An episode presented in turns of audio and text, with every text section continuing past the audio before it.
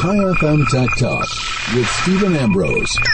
Steven Ambrose. Well, good morning, good afternoon. I am sitting in Taipei at the moment for some strange reasons. But anyway, I'm bringing you the show over the wonderful internet. Love technology when it works and it really does work well.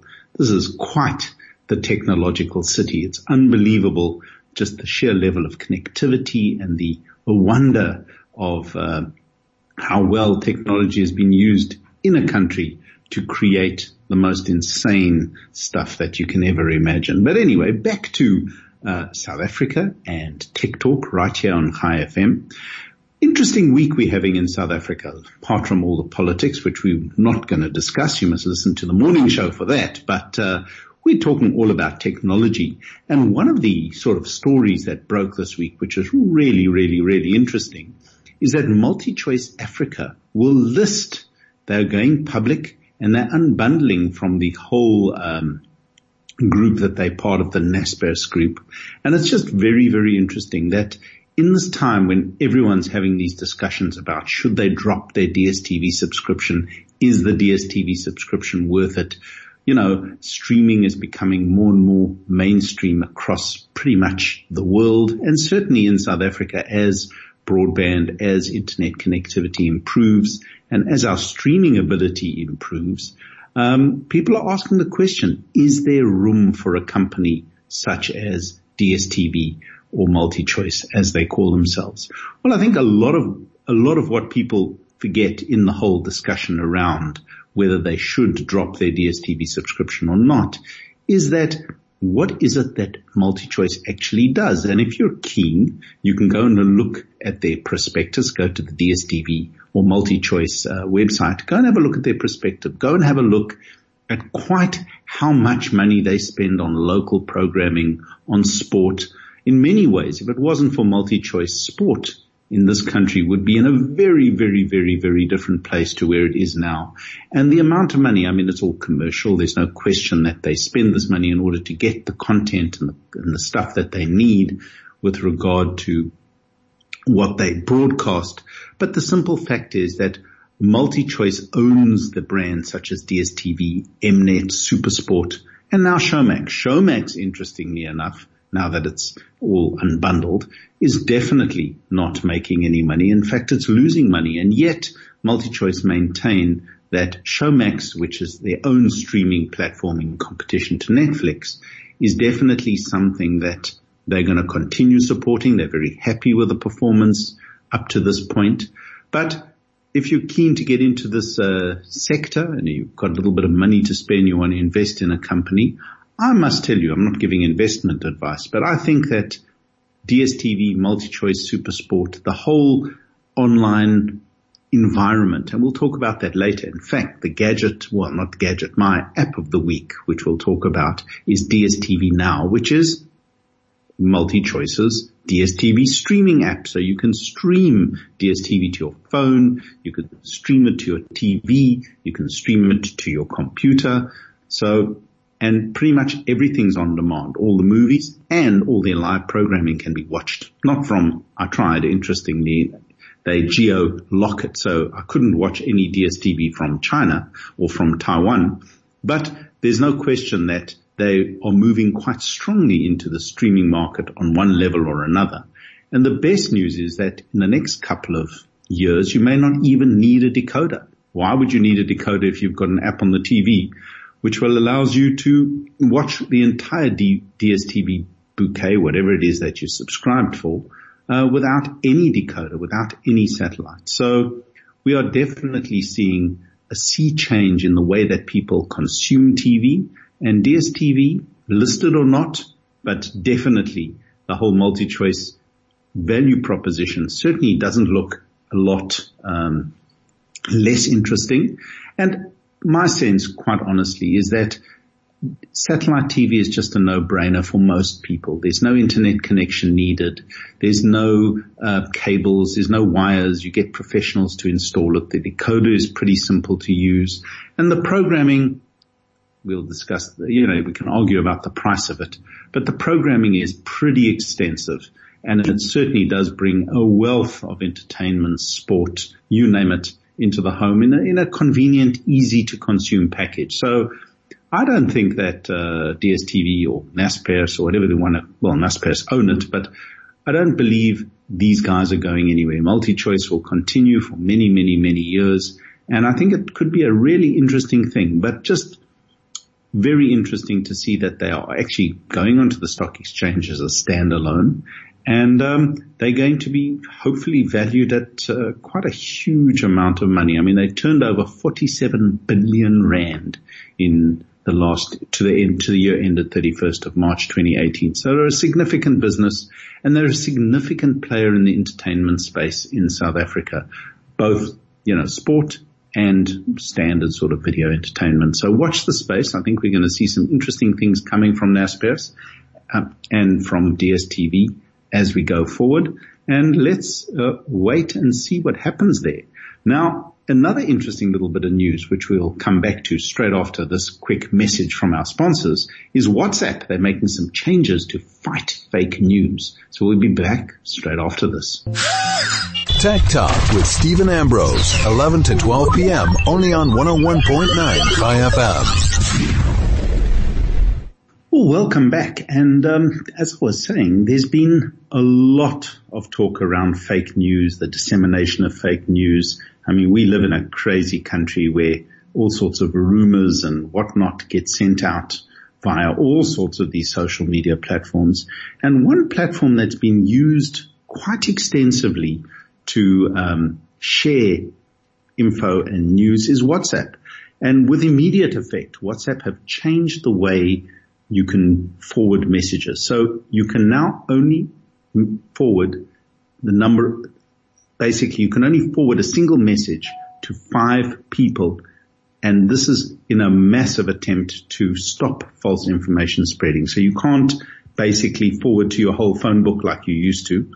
And, um, they, they piloted this in India last year because there was a string of mob attacks in the country and a lot of them were blamed on fake reports that were spread via WhatsApp, which is crazy to think that, um, so many countries around the world and so many people are just using a, a messaging platform to send out these type of things. But essentially, um, right now you can only, starting now, you should only be able to forward a single message to five people, whereas before you could forward it up to 20 people at a time. And I'm not sure if that's the answer to fake news, but it's good that Facebook and WhatsApp and all these guys are starting to take the, the dissemination of this type of stuff really, really seriously. I think it's a symptom or rather a fix to a symptom of a problem that's far wider, but it's good news to see that that's exactly what is going on. People are taking it seriously. They're restricting the way that you can disseminate this type of stuff. But as usual, just really, I think we all need to be very aware that just because you received a WhatsApp from someone, just because you saw a Facebook post from someone that you know, doesn't always mean that it's actually true live news, so or real news. So use a little bit of careful consideration before forwarding anything to anybody, uh, or and um, taking you know reading the sort of stuff that you read. And on that note, quite interestingly, um, this last week also brought an, a crazy amount of nonsense regarding to the internet. Zimbabwe became one of the latest African countries to shut down the internet, and I've been asked by a number of people whether this is something that could possibly happen in South Africa. Well, chaos absolutely ensued in um, Zimbabwe after the recent massive price hikes of fuel. And the government's response was to shut the internet down almost in its entirety. What is interesting is that there are only eight providers of internet in, or eight main providers of internet in Zimbabwe, and they all received a notification to shut down uh, from the government, which has subsequently been overturned by the courts there, and the internet is back up and running. Even though they did bring it back, but restrict all the social media platforms like Facebook and Instagram and that in many, many, many ways. Well, the good news is for if anyone's wondering, in South Africa, there are close to three or four hundred different ISPs all in controlling the internet. It's not to say that that could not happen in South Africa, but in, but it is extremely, extremely unlikely that we could land up in a situation where the internet could be shut down. But it just shows you how vulnerable we are to the whole um, internet. It's unbelievable how the internet and access to the internet is so taken for granted. It's on our phones, it's at home. Vast majority of us have some internet access at some point. And imagine a situation where the government could simply say, no more internet, no communication, no business. The impact in Zimbabwe was massive because they don't actually have a currency. So all payments went through their, their sort of online uh, system using their bond notes and whatever. So shutting down the internet essentially shut the country down, which is quite, quite a draconian step. But anyway, it seems to be back up and running for now. And uh, let's hope they get their act together. But the chance of it happening in South Africa is not very great. And um, lots of ways to get around uh, eight providers, but not 300 or 400 as we have here. The other major story that's been sort of bringing a lot of uh, attention to all sorts of things is that globally there has been a massive slowdown in smartphone sales. First was um, Apple, who mentioned that they had lost or got their turnover had dropped by nine billion dollars uh, on mostly Chinese iPhone sales, whereas other parts of their business have grown. Next to report that was Samsung, also reported that their smartphone sales are down. And very simply, you know, all this massive sort of hype and everything giving, you know, all the people out there giving advice to, to Apple about how they should run their business and they can't simply expect people to fork over thousands of dollars for cell phones anymore misses, I think, misses the point to a large extent. Very simply put, there are billions upon billions of smartphones in the market. The vast majority of them, vast majority of phones in the market do a very adequate job of making phone calls, connecting to the internet, doing everything that needs to be done. Um, as you can hear, as you can hear, I'm in a boardroom with a, a Chinese phone working. But anyway, back to back to the story of smartphones. Bottom line is most people have got a smartphone. Most people's smartphones work extremely well. There has been no revolutionary improvement or change or need. And the average life of cell phones has definitely extended beyond the nine, six to nine months that at one stage people were replacing their phones at.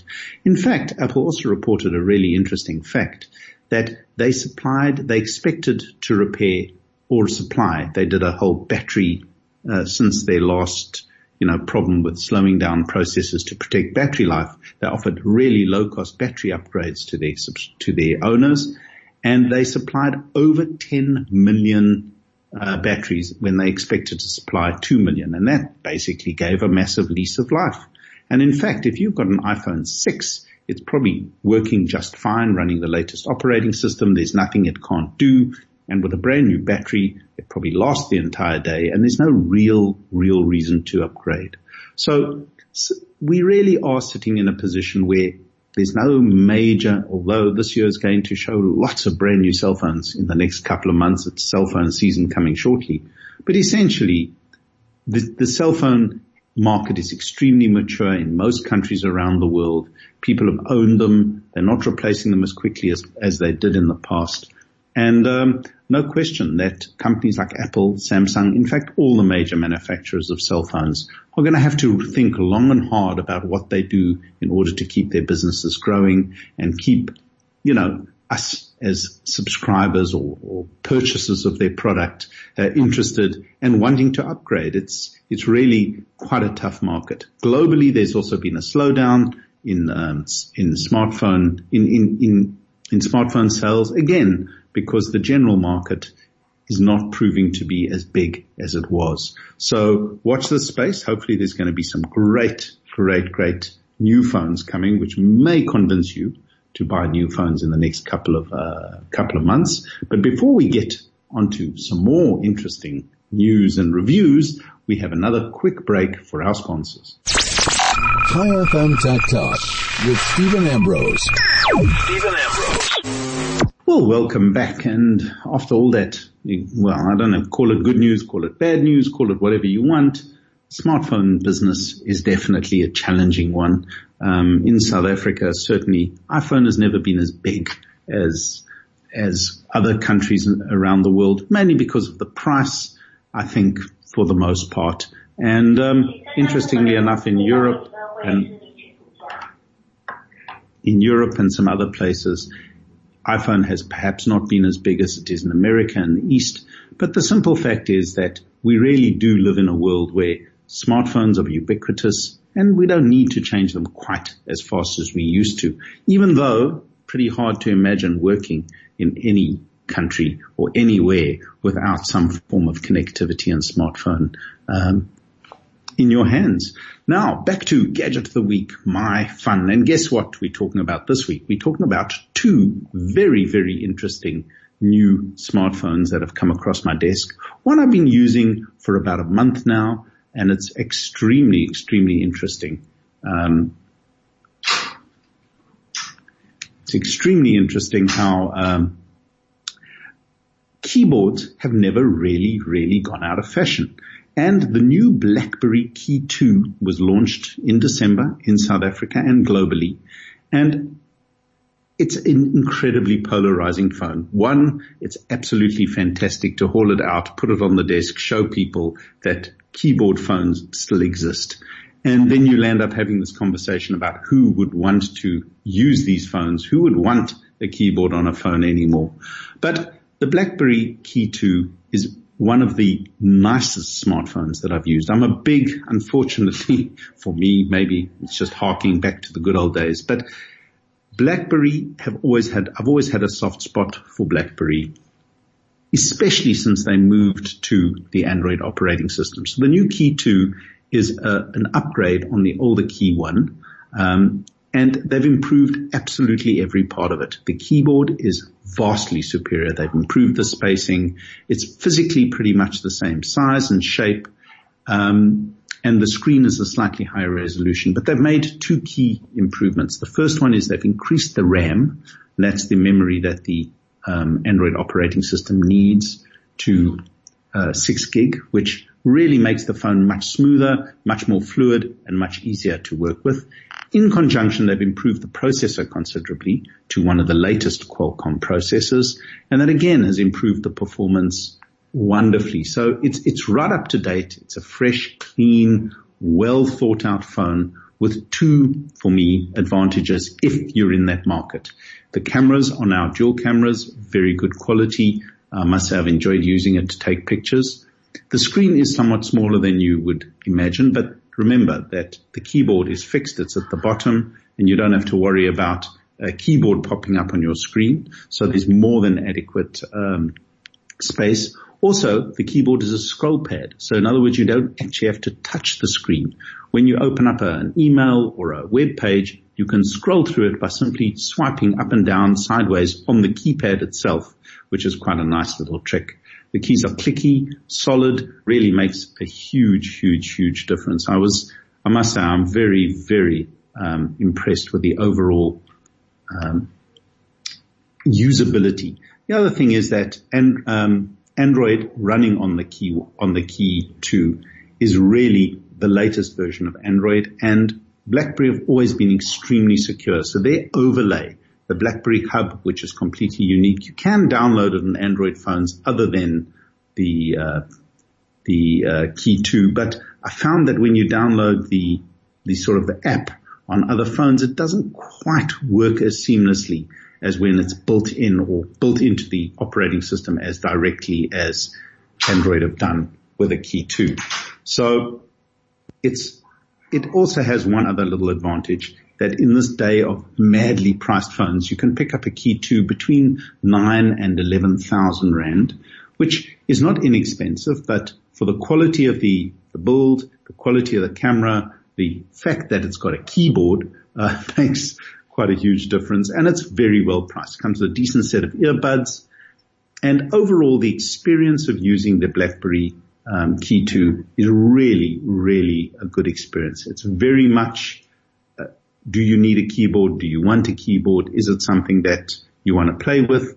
But the built-in security that BlackBerry offer you is unparalleled. I don't think there's any other platform that's quite as well thought out, quite as secure. So they've aimed this, this phone directly at, I think, business people, organizations who want something that's extremely secure, extremely easy to use. And overall, the keyboard makes typing and dealing with um, long emails an absolute pleasure. Your muscle memory kicks in really quickly and you learn to use all the shortcuts. Every key can be a shortcut. So you hold, hold down Alt and any key and up pops whatever program you wanted to.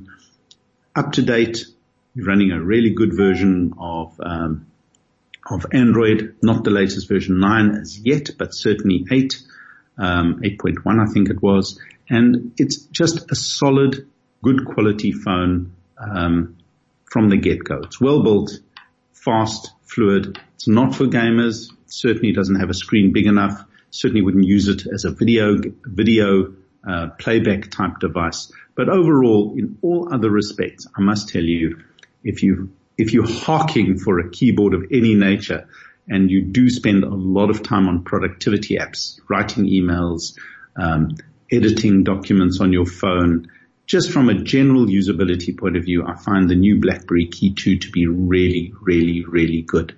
They've picked a, a bit of a sweet spot in the in the price range of of phones, um, and it it really does offer great security, and the only keyboard in the in the in the market. And interestingly enough, the fingerprint scanner is in the space key. So if you touch the space key, it unlocks the phone. So no fancy, you know, iris readers and whatnot. It really is a solid, dependable, well specced, and I think reasonably well priced smartphone for business people and for those that absolutely love um, love the fact that it's got a physical keyboard, which is fast and furious and actually a lot more accurate than anyone would ever imagine. So that is the BlackBerry Key 2. Another interesting phone that crossed my uh, desk, which is quite uh, a change from everything else, is our friends at Samsung. Samsung have brought out a brand new, also released late December, but available now pretty much anywhere. And again, at that sort of 12,000 Rand sweet spot because most high-end cell phones are now pushing the 18 to 20,000 rand range, which is quite a significant amount of money. And many of them, the, the, their claim to fame is the quality of the camera, the quality of the screen, uh, all sorts of amazing technical abilities like processors with uh, AI built in and you name it. But for the vast majority of people, it's maybe one step too far. What you're looking for is a solid, good quality phone with a decent camera, lovely screen, and all the bells and whistles that keep you up to date. And I think Samsung with their new Galaxy A9 um, have just picked a bunch of really interesting sort of features that may just do the trick.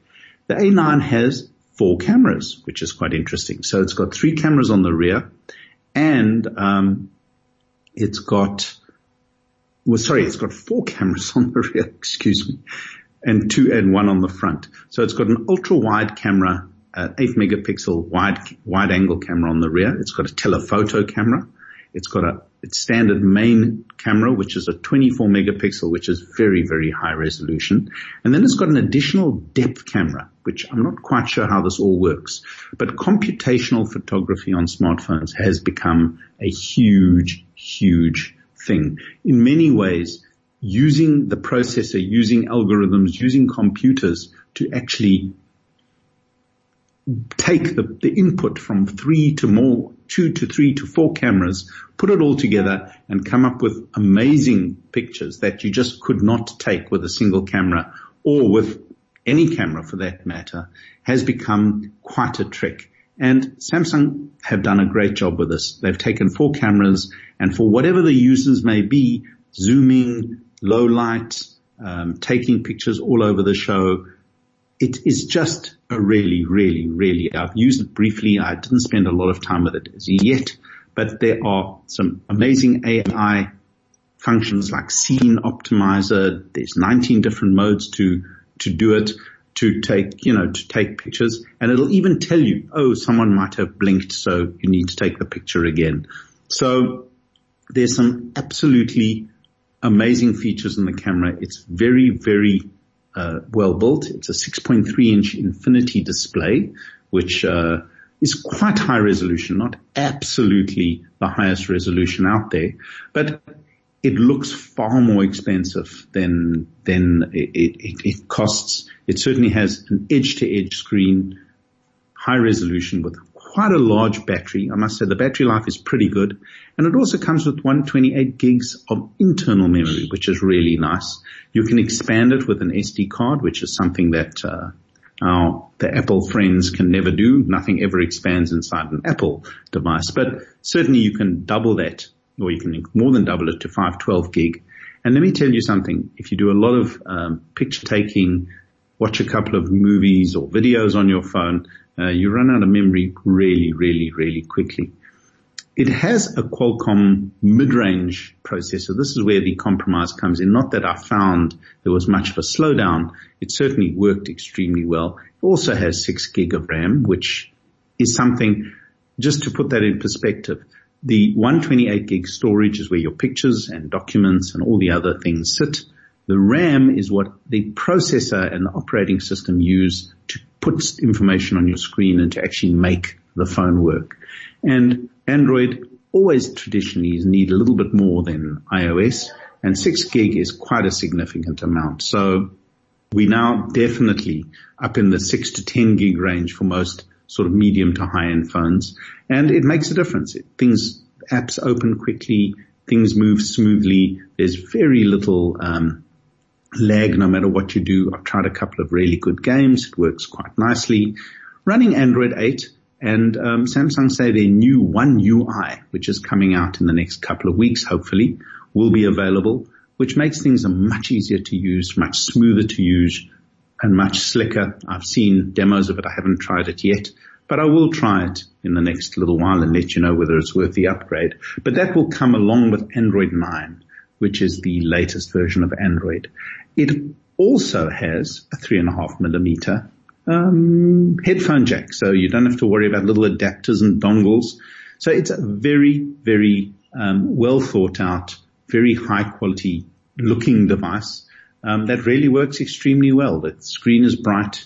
It works extremely fast. The fingerprint reader is well well placed and central on the rear. So overall, uh, I think Samsung have come up with a bit of a winner here. Um, obviously, next week, well, not next next month, they're launching the brand new Galaxy S10 range, which there's been a ton of leaks about.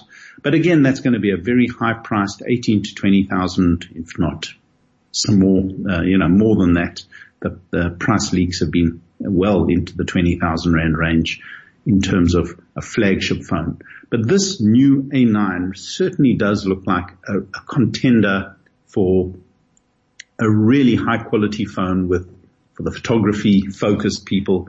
And so far, I must say that the, the, the pictures and the ability of the camera to really extract amazing photos from pretty much any situation is is pretty good. So check it out. You can get it pretty much anywhere um, that Samsung has sold, and um, uh, have a look at the new mid-range A series. I think they've really done a, a, an interesting and well thought out update, and brings their phones right back into contention in the sort of upper mid mid range because 11 grand is not exactly uh, inexpensive, but certainly available. Hello, Steven. Oh, okay. Siri has just decided to, um, Siri has just decided to interrupt me with some hello Stevens. But anyway, that's just computers for you.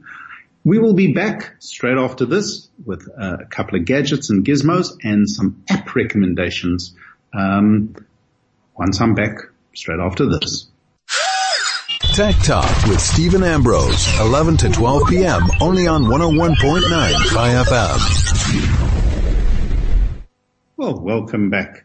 Um, so to wrap it up, mid-range phones have really hit the point today where between, I would say, nine and 11,000 Rand is the sweet spot for the latest technology, some of the best cameras on the market, and you're getting close to 80 to 90% of the quality of the real high end phones.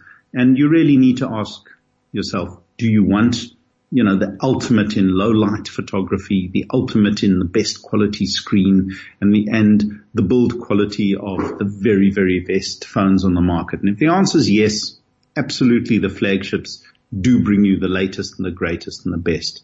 But all the manufacturers from BlackBerry to Samsung to Huawei have got a really solid range of mid, sort of mid-tier type products that have cutting edge looks.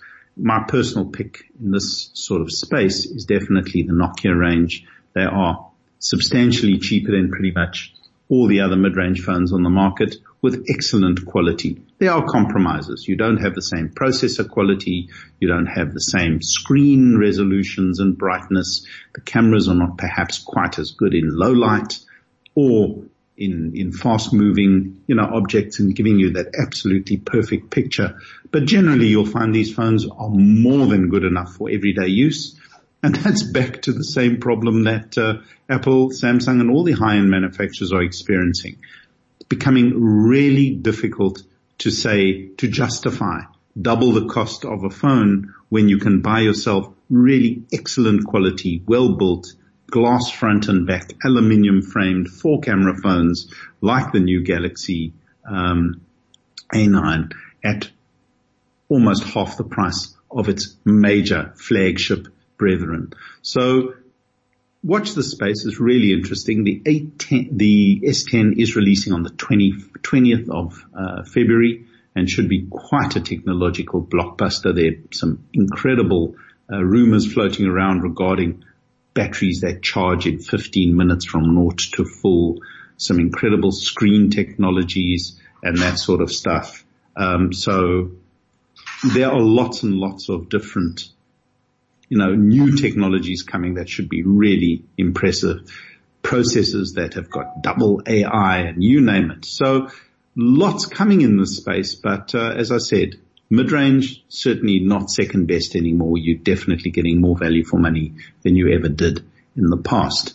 Now moving back to my um, app of the week, two apps uh, are going to be of note or I've picked up that I've really been using. If you're an FNB customer, um, time and you don't use online banking and you haven't got the FNB app on your, your smartphone, I would highly suggest you should stop living in the 2000s and move in to the 2020s with, with the FNB app. It's, it's one of the, the better banking apps out there. And if you're a, a customer, there's no reason not to use it. But what FNB have announced this week they are bringing QR code payments to its banking app. So if you've used SnapScan or Zapper or any one of those, FNB is now introducing both consumer and merchant QR code payments to its banking app. So if you're a merchant, you can simply put up a sign with a QR code saying pay here. And um, if you're a customer, you simply scan it and pay through your, your banking app. No longer do you have to type in all the information to pay someone. You just use the camera and the app to scan the QR code, put in the amount and pay the merchant. They're using MasterPass, which is MasterCard's digital payment service to offer the functionality. Not that that's particularly relevant to anyone, but you'll be able to, it's, it's just great for, you know, you don't, for, for example, if you're a small merchant, you're a little coffee shop, you don't want to go through the expense of having a credit card machine, um, or rather get involved in the whole business of setting up a credit card. Great for flea markets. That's where SnapScan and Scan and um, those guys have really done well. Is now you can. It's now really a mainstream uh, activity. You just scan it. FNB say they have 2.8 million users uh, on the app. Push it to make it a few more, and it's just convenient and secure, and you don't have to carry cash these days. I must say uh, cash is quite a dangerous business. But all you need to do is enable the new app, um, scan to pay widget on your smartphone. Widgets work on Android, not so much on iOS. Um, otherwise, you just select the payment option on the FNB app, log in, and then scan to pay. Click scan to pay, and um, off you go. And this will work for anything, so you can use it anywhere. It's much easier to use than most um, other apps. And it's, it's simple. Use the QR code to pay.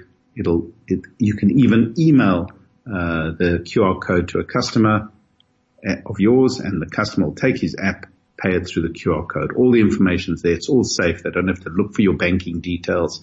I think it's just clever and I think it's smart and I think it's definitely going to make a lot, life a lot easier. Just as an aside, QR code payments in China, Taiwan, where I am now, is just huge. It's absolutely huge. Everyone uses QR codes to pay. You don't have to worry about sending your bank details to anyone. It's safe and secure and uh, works like an absolute bomb. The other app that um, I think uh, I was surprised a lot of people don't know about it. But if you're a DSTV premium subscriber, and even if you're not a DSTV premium subscriber, if you subscribe to any DSTV uh, package and you have it on your decoder at home, there is an app for that, which a lot of people don't seem to realize exists. It's called DSTV Now. So all you need to do is go to the Apple App Store or to the Google Play Store and you can download the DSTV Now app. Um, if you're not registered, you can register on the DSTV website and then all you need to do is log in um, to the app and you will find the entire service that you pay for on your decoder available on your smartphone, on your tablet, and in fact, you can log in directly on your computer. So wherever you are, you can watch DSTV. I think they allow up to four concurrent devices to be connected at any point in time. So you can watch it in the bedroom, you can watch it on holiday, on wherever you are. They've also announced that for Samsung and for LG smart TVs, there's a DSTV Now app as well. So you can load them up on your smart TV. They will run in HD, which is great. And you can watch all your DSTV without a decoder. And, and it's absolutely perfect for traveling, going to, going on holiday, watching your latest sport. As I said, I tried in preparation for the show to watch some DSTV from Taiwan and they told me it's not available in my country, which is quite interesting. So they geolock it to South Africa, obviously for licensing reasons. But essentially, if you're traveling within the country, if you want to watch something at work, at home, without, um, you know, if, let's say the main TV is being used by the kids to watch cartoons, as often happens, you can now use the DSTV Now app to watch your favorite sport. You catch up on all your your movies all your series on your computer, on your tablet, on your phone, or even on another TV in the house without the necessity of having a separate decoder. Now on that note, I'm going to end the show just a little bit early today, unfortunately.